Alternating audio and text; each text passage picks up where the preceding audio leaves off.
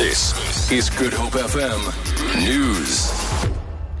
Good afternoon. The Western Cape Department of Economic Opportunities says it is global travel figures that show that South Africa's new visa regulations are having a negative impact on the tourism sector. MEC Alan Winde says two reports released this week, the United Nations Tourism Organization's highlights and South Africa's tourism migration, both show a marked decrease in the number of visits since the laws came into effect. Winde says the decrease in the number of tourists caused by the restrictions is going to have long term implications for the economy. We can see it locally when we've got long queues and long waits for unabridged certificates for South Africans wanting to travel. But uh, again, for our economy, we're seeing that other countries are being put off. It's much more difficult to get here. There's no clarity and training uh, amongst our, uh, our staff in our embassies in other parts of the world. And now the numbers are starting to show it. The roads agency says the public should not be misled by organizations criticizing the newly the new Gazette e-toll dispensation. SANRAL spokesperson Vusi Mona says statements by organizations such as the Opposition to Urban Tolling Alliance and the Justice Project South Africa are based on gross oversights of the Gazette. Mona says new and lowered toll tariffs, as well as lowered monthly caps for registered users, will come into effect from the 2nd of July. Earlier this month, uh, the opposition to Urban Tolling Alliance claimed that government continued to thrust an unworkable scheme onto the public.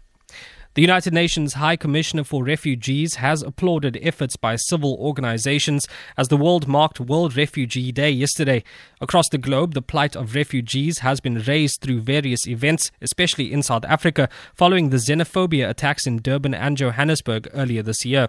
The United Nations Patrick Kauma Male says while it's important to raise awareness about problems facing refugees, more needs to be done to prevent foreigners from fleeing their respective countries. I think really the issue of refugees going forward should concentrate more on the root causes of, of refugee situation so that we minimize the outflow of refugees from countries, minimize people who need to seek asylum.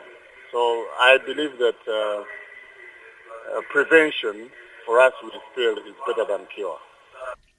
And lastly, Somali terror group Al Shabaab has carried out an attack in the country's capital, Mogadishu. A suicide bomber blew up a car outside a training center for the National Intelligence Agency. Government troops opened fire, killing at least three militants.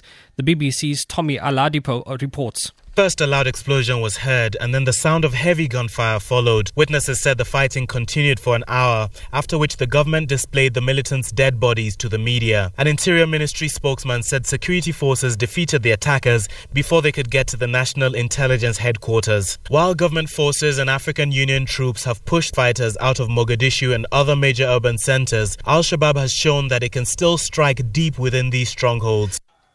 For Good Hope FM News, I'm Enrique Peterson.